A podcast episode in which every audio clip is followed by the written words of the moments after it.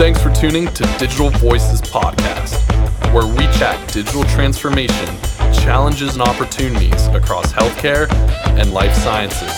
And now, your host, Ed Marx. Welcome to this edition of Digital Voices. We're going to tackle public private partnerships and how that works. And we have an amazing, amazing guest with us. And I'm sure you're really going to enjoy a lot of his insights. And he is the CEO of Texas Health Services Authority, George Gooch. And I have to self disclose that I have a bias towards, I'll just call it THSA, because I was a member of THSA several years ago. In fact, I, I served, I had the honor of serving as the, the board chair for several years, and it was great. I loved it because it was bipartisan. So everyone wants to do the right thing in Texas for healthcare, whether they're Republican or Democrats. And so I got to work with everyone and a great team, and we did amazing, amazing things for the state of Texas. And I was just so excited to get an update from George and, and really talk about how that worked. But I'll tell you what, uh, Sydney, when I first interviewed uh, to be the board chairperson for THSA, was really uh, sort of awkward. Have you ever had an awkward interview moment? Honestly, Ed, I have probably had a few, but um, the only one that comes to mind is um, when I was interviewing and I completely misheard the question that was asked and went on a few minute rant to answer the question and the interviewer never even corrected me. And so I didn't realize till after the interview was over that that was not at all what she had asked. oh, that's funny. Did you get the job? I did not. okay. Oh. and ever since then, but, uh, but it's a good thing because now you're with us and everything, life is good. Of course. So my my my funny story is I was I was already on the board, so I'd been serving on the board for maybe a year and a half, and I loved it for reasons I already cited, and you'll understand more when George speaks.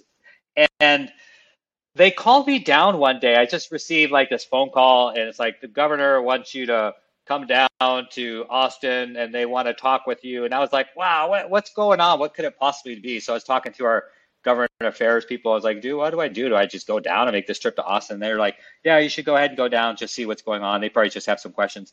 So I went down, I was put in this room, and then I was several people came in, and one of them was a direct report to the governor, and they just started asking me questions about what makes a good leader. Uh, George, I don't know if you had the same sort of thing happen to you when you became uh, the CEO, but they were asking me like, what makes a good leader, and I was a- answering them questions, and you know, what would be the best kind of leader for THSA for the board and asked me all these questions. And then they're then they were like, then they kind of got emphatic. You could tell they were getting frustrated. Then they were like, can you suggest anyone who would be really good at this board position? So I, I was naming a few people. And then finally another person came in and they're like, no, we, we want you, Ed, to be the board chair chairperson. So, but they didn't come out and ask it. They were like beating around the bush the whole time. And it was, it was hilarious in hindsight, but during the process, it was like it was really weird because I had no idea what I was down there, you know, to do. But I, I loved it. I I could tell more stories, but I don't want to steal the time from George about uh, how I had to get uh, my senator's approval, endorsement, and and just how that story played out. But it was all good. It was all good stuff, and I just again loved my service. In fact, we don't. This podcast is all verbal. You don't have the visual, but in my office I can kind of show George because we actually have a camera. Uh, if you see the the one on the that big plaque on the right, yeah. I don't care have plaques in my, my, office except for two. I have my Team USA stuff, and I have uh, my plaque, which was the flag that you all gave me when I left Texas Health Service Authority that had flown over the Capitol, and just you know a note from the governor and all that kind of stuff because I I just considered such a privilege to serve our great state. So, anyways, uh, back to uh, the topic at hand and talking with George. So, George, we ask the same question of everyone because it's the it's the question that most people have on their mind. What sort of music do you like to listen to? Like, what's your favorite music? Like when you chill or whatever between THSA uh, oh, meetings? You know, so th- this answer has changed over time, um, pretty dramatically. Um, you know, being in Austin, Texas, it's like one of the music capitals, and there there's so much at your disposal here. You can go out and find live music anytime. It's you're, you're not going to be hurting um, for for that area of entertainment. And I used to really enjoy a, a local band, um, Spoon, which I mean they're still around. They're still great, um, but it's just really nice to see kind of that you know the local band take off to be something national and this huge hit. Um, yeah. Today, um, I listen to uh, a lot of nursery rhymes um, and uh, other things that my three year olds likes to listen to. Um, there are battles um, over what is listened to in the car, and I lose them every time. Um, so that fills up a lot of my time. Um, and then podcast um, and uh, yeah, right. So so yeah, it's, it's changed a bit over the years, I'd say. Yeah, I, I thought you were going to go there with your answer because I remember you all had a child a couple years ago, and you know the musical tastes do change. And another reason too, at least for me, when I was when our children were young, is I used to love cranking up my punk music or whatever I was listening to. But when you have little kids, you can't really do that anymore. You can't like you know blow out their eardrums yeah. or anything. so what what about sort of your life message or mantra? You know, some people might call it a mantra or what brings about their passion like like what stoked your fire to do the different things that you do whether on the personal or professional level yeah so you know the, there are a few but the the one um, that i've been touting the most and i'm i'm sure staff has started to love it um, and now they're probably quite over it um, and it's uh, simplify um, and I think it's one of the most important things, particularly in the healthcare arena, that is, you know, very just hyper regulated um, and very confusing. And uh, th- there's a there's a great quote um, that I always like to go back to, and it's perfection comes when there's nothing left to take away, not when there's nothing more to add. Um, so it really just it's not that everything you do is going to be simple, but it really helps you cut to the heart of what are we doing here? What is the value? How can we cut away the rest of the stuff that doesn't matter and just concentrate on what's going to help people, help healthcare providers, help patients, things of that nature. So I'm always looping back to it. I'm I'm sure people love it. yeah, no, I I love that whole concept of simplicity. That's great. So share with our audience about Texas Health Services Authority, how it became in became came to life and what its role is, its mission, because not every state responded. I imagine you'll talk about that, how there was federal dollars and states had to organize around that. Not every state responded the same way. Uh, Texas was a little bit unique. So if you could just share and level yeah, set all of us. So yeah, I'll try to give the 30,000 foot level. And I, I think it's really interesting. We've kind of come full circle on, on a lot of this. THSA itself as a public private partnership was created back in 2007 by the Texas legislature.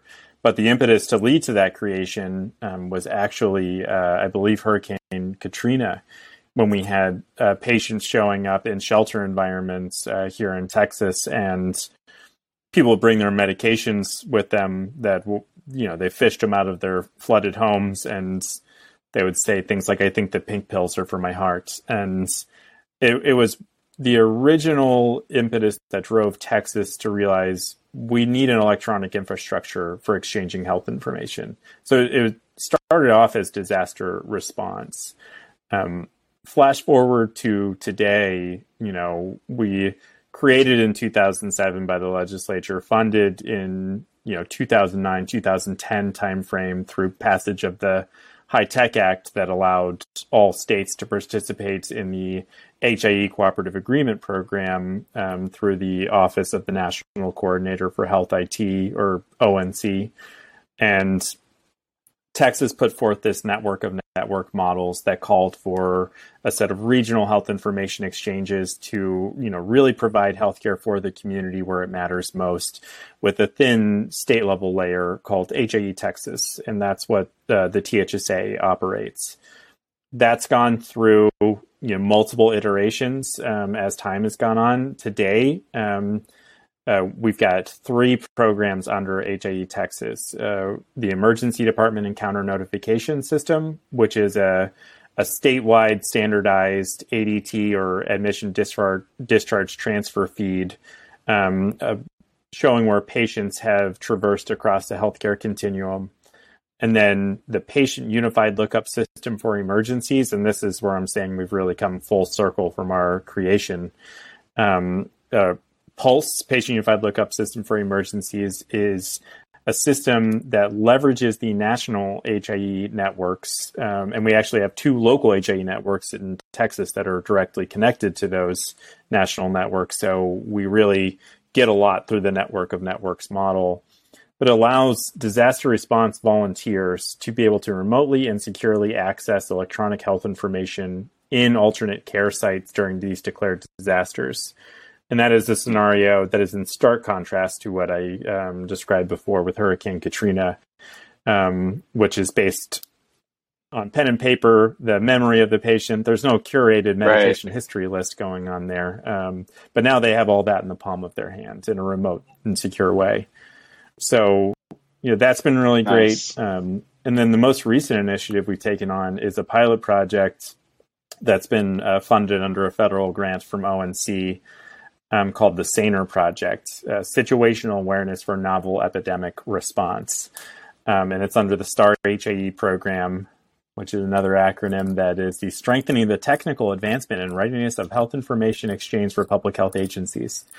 Um, and I think that's been a big thing that we've identified during this pandemic is, you know, interoperability still has work to go, um, but I think in very unique ways. And public health is one of those big areas that we realized we need to do some work here um, because we've had separate systems that have been growing in silos and they don't speak to each other. So, SANER project, um, a lot of hospitals in all states um, had to report situational awareness data um, to their state public health um, as things like bed capacity, ventilator inventory, um, and that is developed in the middle of a pandemic where you're mid crisis. So it's not like it's something that had years of groundwork and they thought about the best process and data standard to use for it. They just said we need to get it done. So of like the 750 plus hospitals here in Texas, over six of them, over 600 of them were using a very manual process to do that. So what SANER Project um, attempts to do is build out a proof of concept that automates that um, submission of data and marries the FHIR data standard to it. So a lot of good work going on there. And it just is like another example of some of the very targeted ways that health information exchange has developed uh, here in Texas. Yeah, no, that sounds like an awesome program. And we always knew the potential was there to knit everything together. And and it was a lot of policy required and a lot of you know funding and and different initiatives and change management. And it sounds like we've really evolved a long ways. That's that's really great. So you alluded to this already george in terms of you know how do you all work? How does thsa work with uh, Health and Human Services Commission in Texas, and you know, is this a close uh, relationship to deal with yeah, these we, sort of things that being a state level public-private partnership, like there are very unique ways that we fit into the healthcare ecosystem. You know, at at the local level, local HIEs, they've got hospitals and healthcare providers in their community, and they're they're banding that community together. Um, and you know, it makes perfect sense because over ninety percent of all healthcare is very local. And then we have a separate set of activities at the state level with our state health agencies, the Department of State Health Services, Health and Human Services Commission, which houses our Medicaid program. And then there are healthcare aspects to the other um, health related agencies. So we're like this layer that that sits in the middle. Um, we work on projects with um, Texas Medicaid, such as Eden and Pulse, um, and uh, we leverage this network of network model um, where we we bring in the local HIEs and bring in hospitals and bring in providers, and there there's incentives for hospitals and providers to join local HIE and state HIE under each of these. Um, so uh, this is actually something that um, has uh, led to the the continuation of the the THSA under our state statute, Chapter 182 of the Health and Safety Code. Um, you know, when the HITECH Act passed, what felt like yesterday and is now somehow a decade later. Um, you know, millions and yeah. millions and millions of dollars were invested into health IT infrastructure, and it was all just supposed to stop and kind of fall off a cliff uh, next month, September 2021. And some smart people somewhere decided, hey, you know, we, we invested a lot in this infrastructure. What do you say we keep doing something with it? Um, so there's a lot of state Medicaid programs, Texas included, that said, hey, there's there are other ways that we can keep health information exchange in the mix to add value at the local and state level.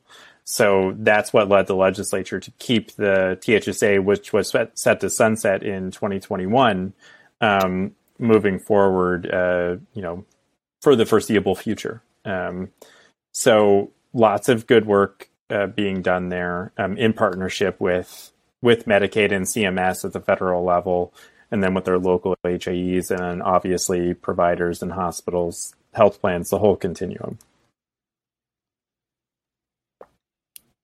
Yeah, no, that's that's super. Yeah, and you know, in hindsight, and I don't say this to pat ourselves on the back, but in hindsight, it was a pretty smart move to enable the market and given the size of Texas and allow sort of that local approach to a statewide challenge and creating this layer, this THSA layer, to bring it all together because healthcare is local, and so you know some some organizations may not want to you know report up, so to speak, to a centralized organization, but prefer their community. They're got that trust, existing relationships, but then building that superstructure yeah. that you all have to where it all feeds in, and it's working. So it's it was uh, a brilliant marketplace approach, uh, and you know every state did it a little bit differently. Do you know, George, what are some other states doing? Maybe one or two examples that you might be familiar with, just because our audience, obviously, they, as great as Texas is, and we love Texas, uh, you know, they might be interested. What's what is it the same approach yeah, for everyone? it, it is, is it wildly different, different. Um, name one or two across examples? all fifty states. Um, some states are small enough to where you know they have one entity that does HIE, but then there are other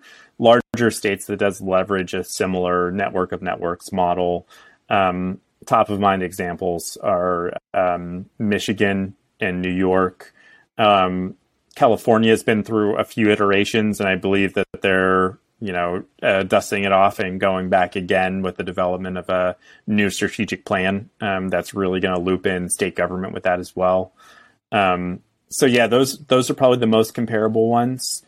I I think they're all doing well, um, but they've they've all continued to evolve and adapt because I don't think that health information exchange is the same as what we all thought it was going to be 10 years ago, which makes perfect sense. You know, things evolve, they change, we adapt. Um, and I, I think the strategic partnership model really works in Texas. That's how I always tell everyone we're able to accomplish a, a Texas sized job with a Rhode Island sized staff is through partnerships with uh, you know state and local partners. Right. Yeah, that's that's very very true. So, uh, how would you know? How would others like our audience, George, is chief digital officers, not just with uh, provider organizations, but payers and pharma and even big tech and retail. And how might they? And I know it's going to differ a little bit for every state, but you know, for some, this whole concept might be new. This might be the first time they've heard anything like this that is going on. How would they you know, work with a THSA like entity in their state? What, what's a good way to, to get involved if they yeah, don't think they're already great involved question. in sharing all um, this and that's some stakeholder like that? outreach is something we're always working on. Um, I always say what we do is it's not rocket science, but it's not very accessible. Um, so when you talk to someone, it's it's not water cooler talk. Um, my my friends and family still are kind of figuring out what I do for a living. You know, five, eight years into this. Um, but but here in Texas, what we do is we do a lot of direct stakeholder outreach. We do a lot of uh, work having um, you know councils and work groups. Um, we've got a um, as you're well aware, a governor appointed board of directors um, that's made up from representatives across the healthcare continuum. Um, and most recently, um, we've developed a, a, new website that's kind of tries to take some of the legwork out of that. Um, you know, we still need to work on driving traffic to the website, but having a website that has all the information available about how people can get involved, what each of these projects do, you know, who they benefit and how, um, helps get that word out.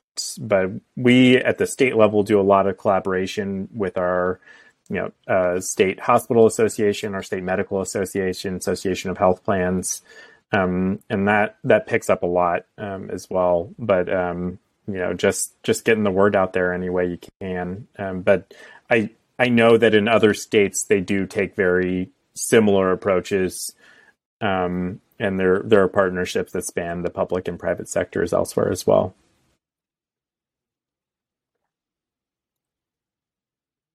Yeah, that's great. So there's definitely a way to to get involved. And if they wanted more information, they Yeah, could look up I hope we're the top hit for that. In Google. It should pop right up. Yeah, Yeah, yeah. I've I've done it several times, and I found found you pretty pretty pretty easily, and it's a great great site.